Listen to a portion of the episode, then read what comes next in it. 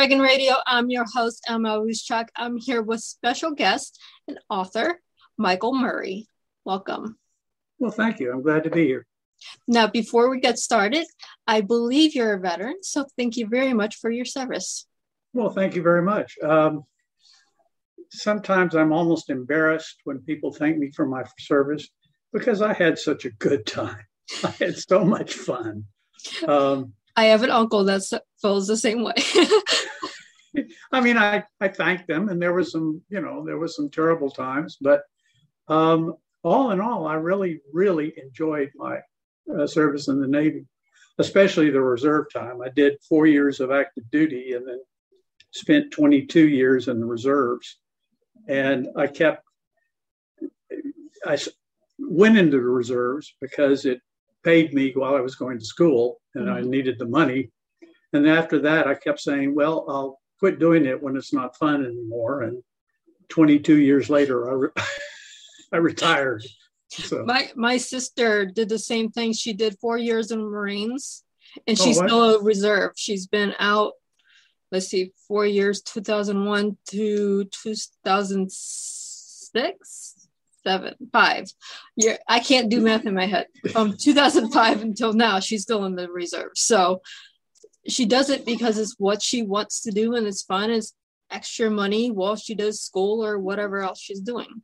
Sure. It was a the uh, let's say while I was in the reserves. Let's see, they sent me to Spain, they sent me to Scotland, they sent me to England, they sent me to Puerto Rico twice. Hmm.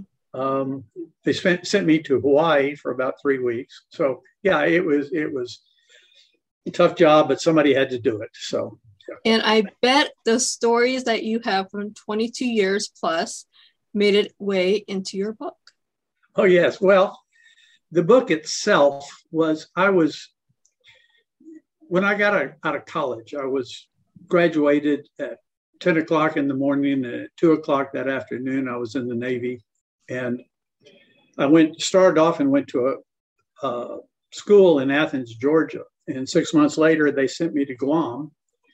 And so I was in Guam and I had a job that I really liked, really enjoyed, and I agreed to extend for another year to stay in that job. And went home on leave for a month and came back. And when I got back, my boss walked in and said, You're getting orders to another command. And I went, what?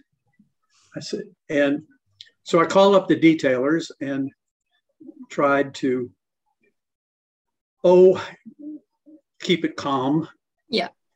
And I asked him, what the blank, blank, blank, blank are you all doing?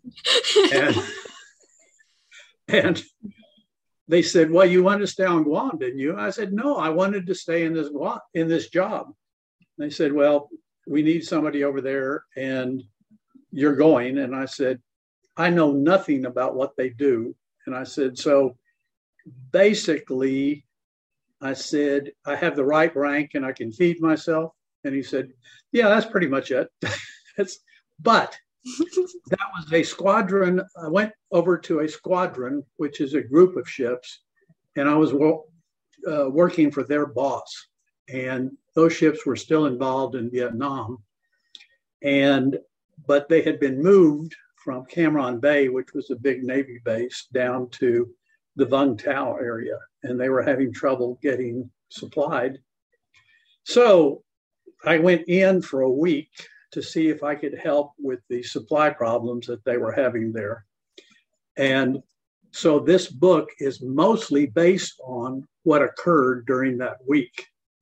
Um, much of it is true, is based on things that actually occurred. Some of it is based on things that I heard, uh, stories that I heard. But I really am a storyteller, much better than, much more than a novelist. And so this book is sort of a series of uh, stories that are linked together, mostly by the fact that I just happened to be there and in that job and it had to be the most bizarre week of my entire life. Had to. Be. Well, you know what? It may have been a bizarre week, but it made a great story. Oh, oh it makes. There are wonderful stories in here, and interestingly, I've read a lot of books about Vietnam, mm-hmm. and including Karnow's uh, Vietnam and David Halberstam's Best and the Brightest, but all of them are based on combat. And mm-hmm. only 15% of the military people that were sent to Vietnam were engaged in combat. The rest of them were doing other things. And this is a book about the other things. The other, what the other 85% of the people were doing. Mm-hmm. Um, and it's funny, and it's funny only because it's so bizarre. I mean, and, and I didn't make this stuff up. It, it's either stuff that I heard or actually lived through. So. It's like my uncle. He is a Vietnam veteran, or at the tail end of it. He never left the country, uh, U.S. He was uh-huh. stationed in South Carolina the entire time he was in the Navy, and uh-huh. he has stories that he just overheard or just, you know, people come back or uh, they misplace something that dropped off one of the carriers that still has not been found. you know, oh, yes. stuff like this. Oh yes, yeah. Um, and as as I say, it was very what I was doing on Guam was in support of what was going on in Vietnam. Mm-hmm. So, you know, even though I wasn't actually physically there, every day was stuff about Vietnam and what was going on, the bizarre things that were occurring. So uh, it was, yeah, it was truly, yeah. truly the most bizarre week of my life. Yeah, you look at it as we hear about the war itself, the battles and the ones that were there. Everyone talks about that, but there's so much going on behind the curtain. And some oh, of the stuff you just have to, when you get away from it, you stand back and scratch your head and go, no, that really did not just happen. That's, yeah, you've got to feel you've got to feel for it. I mean, it's kind of like um, the um, when I arrived, I landed in Saigon, and uh, I was assigned to a group of other. We were all supply officers in the Navy, and so I was assigned to for, for administrative purposes purposes this group of supply officers and uh, they picked me up and took me over. And I walked into the office, and everybody was wearing khaki, Navy khaki uniforms. Nobody was in combat uniforms. Nobody was carrying weapons. Uh, we had desks. Mm-hmm. You could have lifted that office out and put it anywhere in the world, and it would still look exactly the same. But um, but I went from there, Saigon, down to Vung Tau, where the ships were, and the uh, uh, I got there, and the week before they had rocketed one of our ships, or possibly the pier. But um, and this was during what was called the Eastertide Offensive. And during that time, that whole area was under a yellow alert condition, and you've heard mm-hmm. uh, these. And in a yellow, yellow alert condition, it's enemy in the area and um, attack may be imminent. So you had to be on a naval base or a military base from uh, dusk to dawn.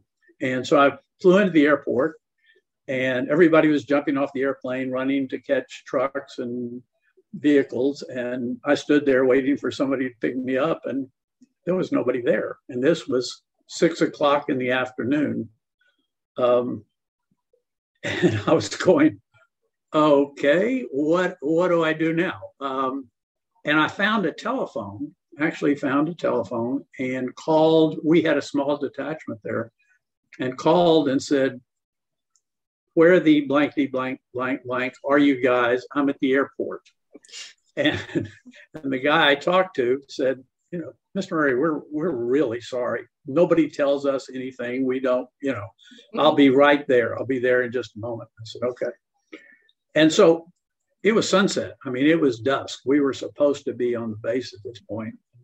We're driving down the road, and all of a sudden he pulls off, pulls off the side of the road, and he said, "Miss Murray, do you know how to use these things?" And there was an M16 and a shotgun between the seats, and um, I go, "Yeah, I've been checked out on small arms. Why? I mean, you know, other yeah. than the fact, you know, why do you ask?" He said, "Well." Sir, the village we're coming up to belongs to Charlie, which was uh, the name for the Viet Cong. And he said, they've been attacking at sundown, so we might have to fight our way through. And I am here to tell you there are no words in the English language that will focus your thought process quicker than fight our way through. and the first the first thing I said is, is there a road around here? And he said, you know, he said, no, sir, we've got to go through. I said, okay. So I reached over and picked up the M16, made sure it had bullets, and kind of stuck That's it out the window and said, okay, let's go. And he starts driving along, and I'm going, here I am in Vietnam riding shotgun. Where, where did this ever? That wasn't on my orders, you know. Um, anyway, yeah, it was that kind of thing for the almost the whole time. And I, you know, here I was down in the combat zone, mm-hmm. and um, you know, wasn't any fighting going on then, but I, that's where I was. And, then, and a few days later, I flew back to Saigon and ran into a friend of mine uh, from school. Uh, he and I had been in the same unit when I was in college. And we ended up going to this absolutely wonderful French restaurant in downtown Saigon, uh, multi courses. And I'm going, this morning, this morning I was, and here I am now in this French restaurant. So it was, it was. Yeah, it has you in your brain in the same day go from one extreme to another extreme. Yeah, exactly. It, it, yeah, yeah. And all I can tell you is somebody said, told me, if you can't laugh, you'll go crazy. And that's that was it. I, mm-hmm. all I could do was just laugh. I mean, this is too strange. So anyway. Oh, I love hearing stories like that because it's not just the fighting, it's the how did I do this? And now all of a sudden I'm doing this and it's fun and exciting and it's completely not what we're seeing on the TV. Oh, yeah. Let me tell you one quick story out of the book because it kind of illustrates it. Mm-hmm. Um, in the office I was working in, um, I'd gone down to Vung Tau. I was back in, in the office.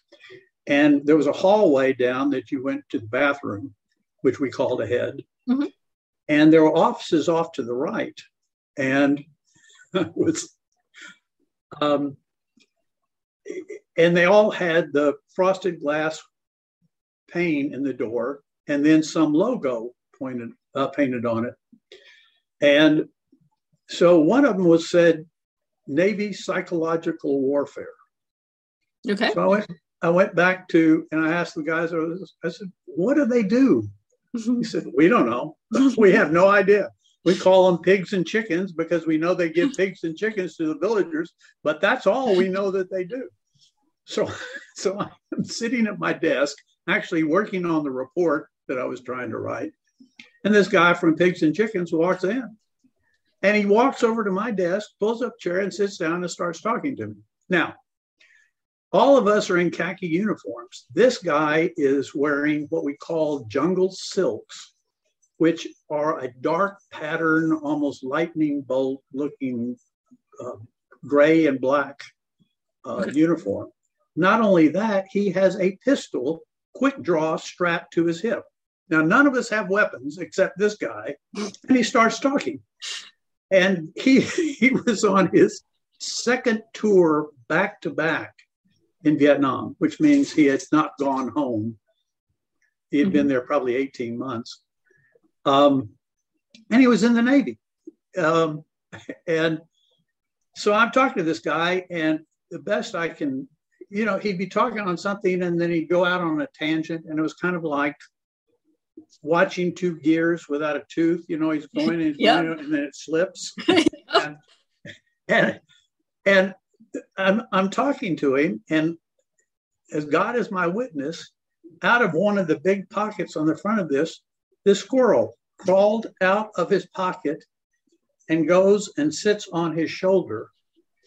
And he reaches in his other pocket, not missing a beat, still talking to me, and reaches in and grabs a nut and hands it to the squirrel. So, and the squirrel starts eating this nut. So I'm sitting there talking to a nut who has a squirrel on his shoulder eating a nut. and and I know I had one of those looks on my face like, what, what, what? And he goes, and of all the questions that came through my mind, this was not the one that I was asking. He goes, Oh, him? He lives in there. I'm going, I'm going, you know, if you thought about taking a tour back in the States, you know, Hawaii, San Diego, somewhere back in the States, you know, probably it was bizarre. I mean, it was truly bizarre. oh. And, and, and, that that one, I mean, that's impossible to forget. It, uh, right, right. And it's funny. I'm sitting here laughing so much I'm in tears because I can actually understand this, having un- uncles and cousins that were all in Vietnam and hearing some of these stories that they came up with. No that they can't be like that. No that couldn't happen. But here you're not family and you're telling me something that's just as outrageous as they did.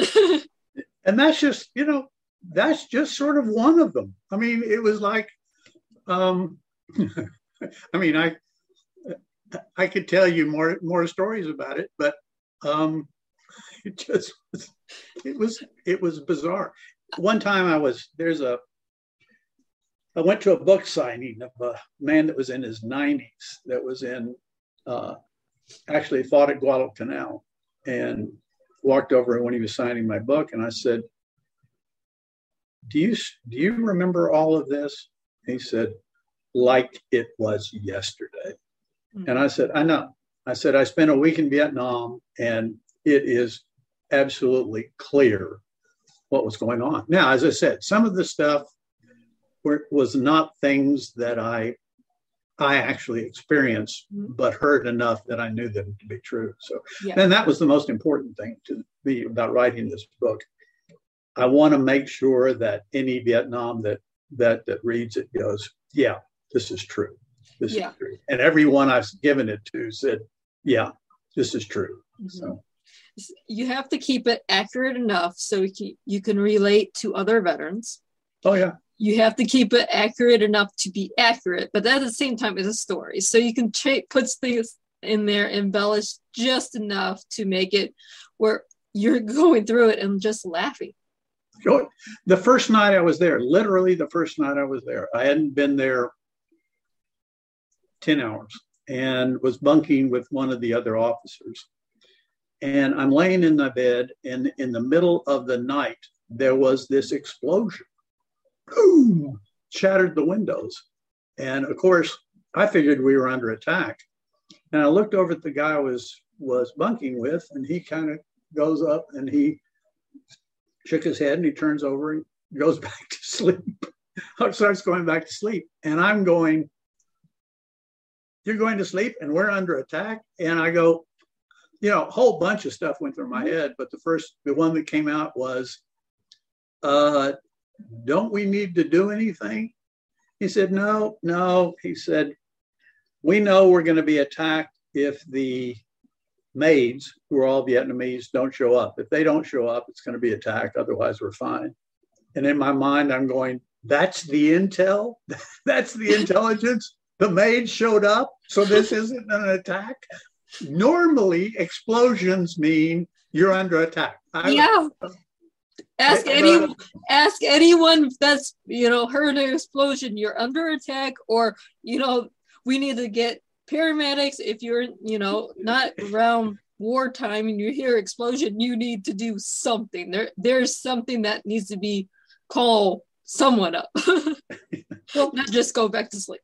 and he was. I mean, he was right. He went back to sleep I sort of did, I guess, several hours later. but, but, but, I mean, you know, it's kind of like explosion. Oh, well, don't worry. The maid showed up, so it's not an attack. I went, what if today they decided to surprise us? they came anyway, and still, you know, anyway. It's like we're going through this, and now I'm going to all the episodes of MASH that I watched go run up. I'm like, talking to you and now recollecting that TV show, how much is that actually accurate? it's probably it was probably amazingly accurate. That's that's the thing. I'm I, am i am sure once the screenwriters got hold of it, you know, they changed it and that kind of stuff. But, but it's all based on stuff that really was occurring, really going on. Um, the uh, but but yeah, it's a and it's interesting to me. I wrote it mostly for Vietnam veterans, but mm-hmm. I can't tell you how many people, non veterans, have read it and said, it's great to really realize what was really going on, mm-hmm. you know, the kind of bizarre things that were happening there. Um, I have a friend who was in Vietnam about the same time, and uh, is reading the book, and he we got back to Vung Tau, and he started talking. Vung Tau was interesting, and this is probably off the subject, but it was a beautiful city on the coast of Vietnam, and there was this unwritten rule that no combat took place in in Vung Tau, and that was where U.S. military went for in-country R&R. Apparently, the Viet Cong were there. Uh, North Vietnamese soldiers were there, but the it was unwritten rule. There was no combat ever. So, and he and I got to talking about Vung Tau and laughed until we cried because it was so bizarre. So, anyway. Yeah, I can see that. You're in the middle of a war. You have this mm-hmm. one city that has both sides in the city, and they're cohabitating in the city for R and R. Yeah, exactly, exactly. I mean, in, you've got it. In modern yeah. day, where would that happen? I, I, I don't know. I mean, I don't know if it was unique to Vietnam or hold on just a moment.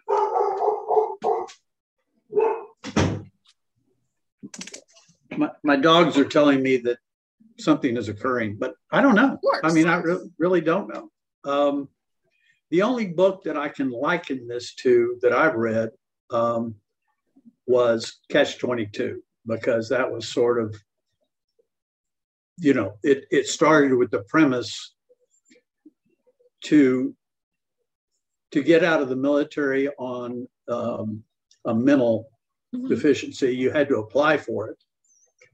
But if you applied for it, then of course it showed you weren't crazy. So that was the catch 22. You, you had to apply to get out for being crazy, but if you were really crazy, you wouldn't have applied. So right, yeah, yeah, bizarre.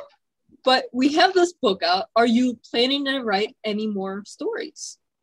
Yes, yeah. In fact, um, I have written a sequel to this book, and it takes the protagonist, whose name is Jeff.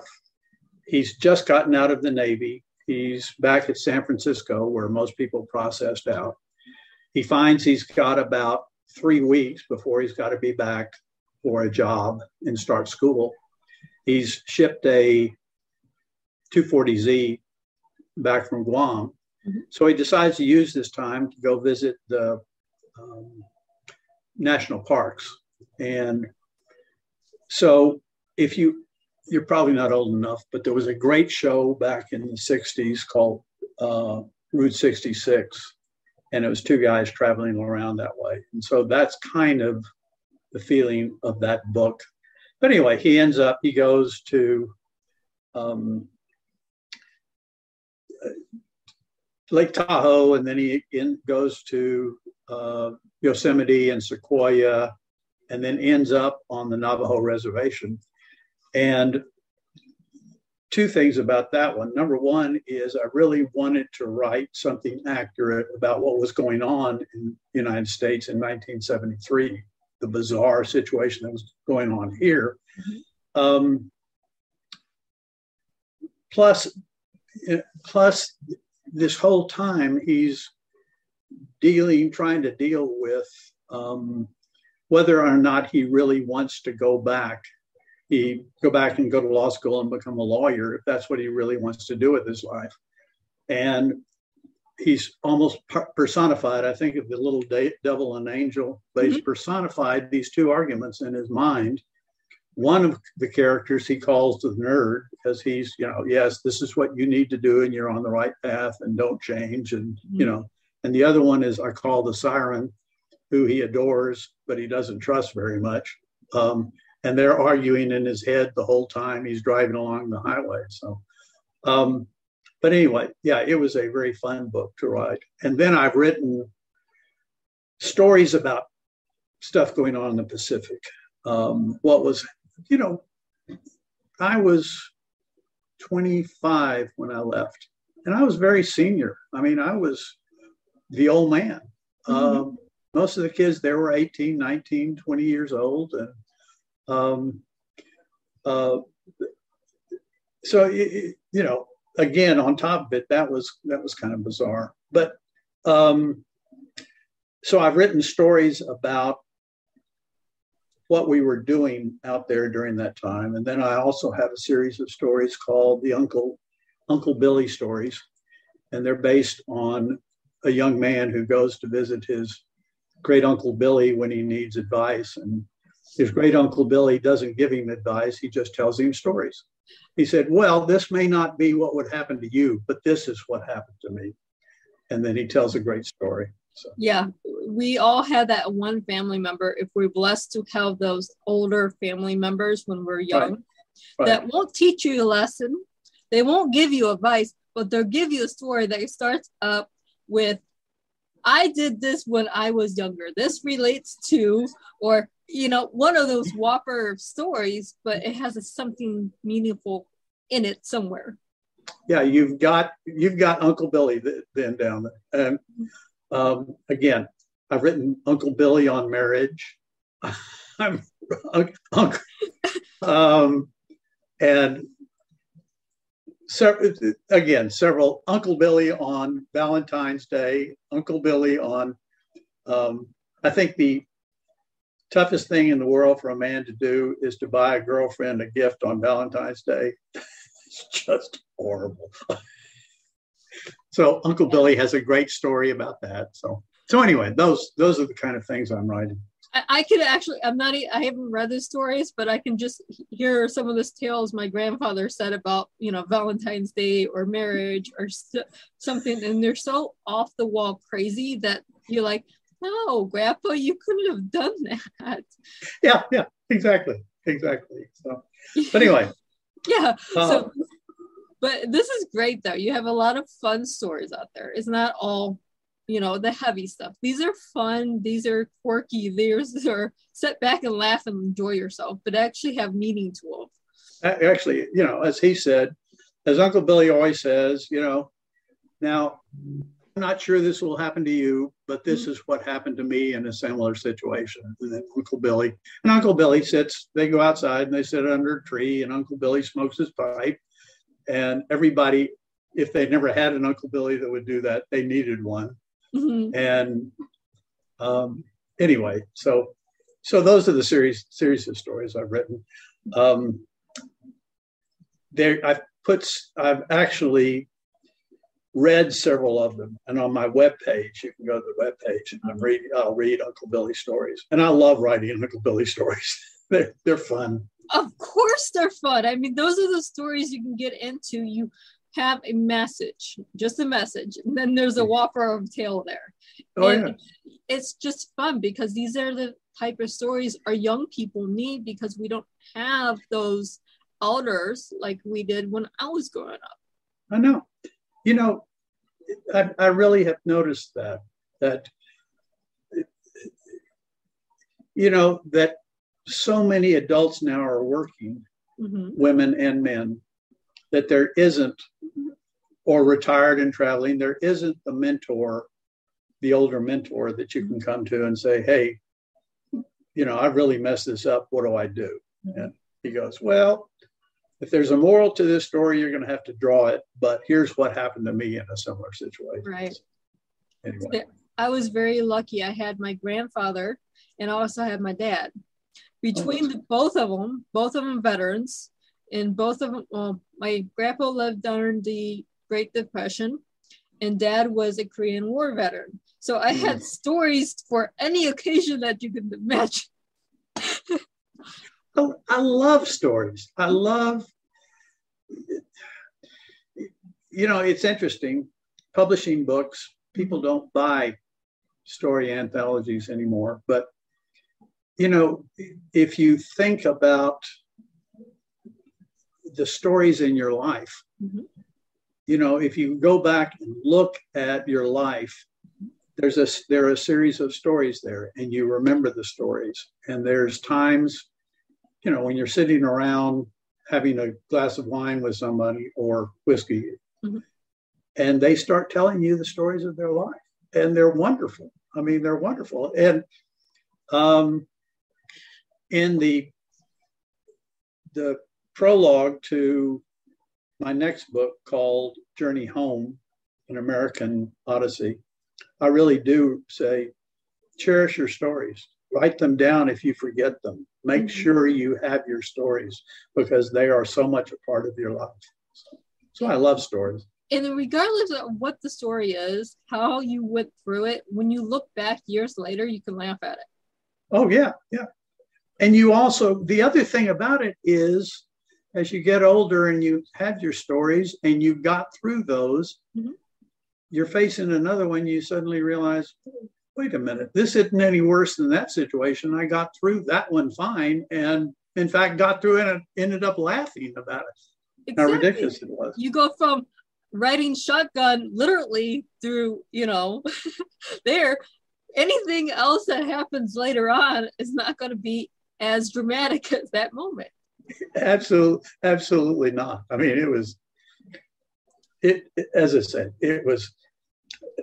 It was strange. I'd love. I mean, I, I'd love for you to read the book sometime, and then you and I to get together. And, and this would and, be fun because I'm sitting here. I don't you know, I don't know what your stories are, but I have so many family members that had stories, and now it's bringing back the memory of them telling these whoppers. And that now I'm questioning, I'd say exactly how much is true, and how much exactly, exactly, you know. So, um, and this, that's yeah. This is what in we this, have to do. Yeah, and as I say in this book, I would say better than 80% of it is absolutely true as I remember it. And the other 15% were things that I knew that occurred. Mm-hmm. Um, and there were a lot of things that I wanted to write about that I never did. Um, you know, just just didn't work in the book. But there were amazing stories that were coming out of Vietnam and you know, so. Well, you can always write a short story and have mm-hmm. all these short stories in an anthology and just print it as a short stories connecting the two that you've already written. And I, I really thought about that. I really thought about doing that. So. Um, well, as a publisher, I, I think of little tiplets of doing this all the time. So. it, um, yeah. Some, sometimes I'll tell. Sometimes offline, I'll tell you some of these stories some of these stories because they're mind-boggling. I would really enjoy that. But okay. we are almost out of time. So where can our listeners and our viewers find you? All right. Um, I have a website, williammichaelmurray.com. Um, should be easy to find. Um, and kind of updates. And as I say, I've, I've especially for COVID, I knew a lot of people were home. So I took the time to actually record some of these stories, hoping that people would use this time to just kind of listen to stories. And I, and I, um, tried to do ones that were, you know, ones that were funny or humorous and that kind of thing. So they can find me there. Uh, I'm also on Facebook. Um, and luckily I have somebody that is younger and updates those things for me because that, I don't have a clue. Um, but she's very good at you know updating and Facebook, so you can find me either place. And if they're interested in the book, they can buy it on Amazon. Here, wait a minute. Now, you may recognize the central character on it because he has a squirrel on his shoulder. If you wouldn't have told that story it wouldn't make sense but now that you told the story the cover makes 100% sense the, the best compliment I got on the cover was woman actually sent me an email saying my cover was tacky. And I went, yes, and so was the war. yes. That's exactly. awesome. It was beautiful. I mean, apparently it, it was to us, it, it stopped her. Mm-hmm. It got her response. And she took the time to send me an email telling me my cover was tacky. And and I have no idea whether she thought I would change it based on that, but all I was doing was yes, a tacky cover for a tacky war. So that is a good tagline to put on your cover somewhere. Actually, the oh, by the way, you can see this. I don't know if you can see it, but this sign right mm-hmm. here Yep. Was actually the sign in the airport in uh, Saigon that you saw, everybody saw when you got there. And, but anyway, the, the, what it, but it says, if you go into a madhouse and intend to return, take love with you. that is wonderful. Well, thank you so much for being on the show today. Thank you very much. I've enjoyed this. And, and, and literally, if you ever have time, call me, whatever, and I'll read you and tell you some more of this stuff. I'd love well, to. I'm going, I'm going to be linking up with you on Facebook and Twitter. Okay. So All right. We can stay in contact because this has been so fun. I just, as it, as I say, the, one of the nice things about it, I'm retired. This is something I've always wanted to do. Um, and I can write a book that I'm proud of. And I really wrote this book so that any Vietnam veteran that picked it up would go, yes, this is true. This, mm-hmm. this, this is what it was like. And it gives you something to laugh about. Not oh, yeah. yeah. I get it 100%. Uh, yeah. I'm, I've never served myself, but my family has. And if they can get around and laugh about something that happened that while they're serving, that is a great thing. If you ever can sneak yourself in if you have if there are two or three of them sitting around telling stories be very quiet and go in and listen because you, you'll hear some amazing stuff. Yes i know. That's the best time when i was growing up was sneaking into the room while the adults talked and just sitting there be, and being completely quiet because the things that you heard is blankety blank blank blank blank yeah, yeah there's words in there somewhere. um, yeah. As I say, the guy I was talking to about being in Vietnam was talking about the girls there. Yeah, that's yeah. a story for a different time and a different forum. but but I was in hysterics. I just, yeah. Very, very true. But thank you so much for re- being on the show. Well, thank and you for, very much for having me. I've enjoyed it very much. And for our viewers and our listeners, Happy reading.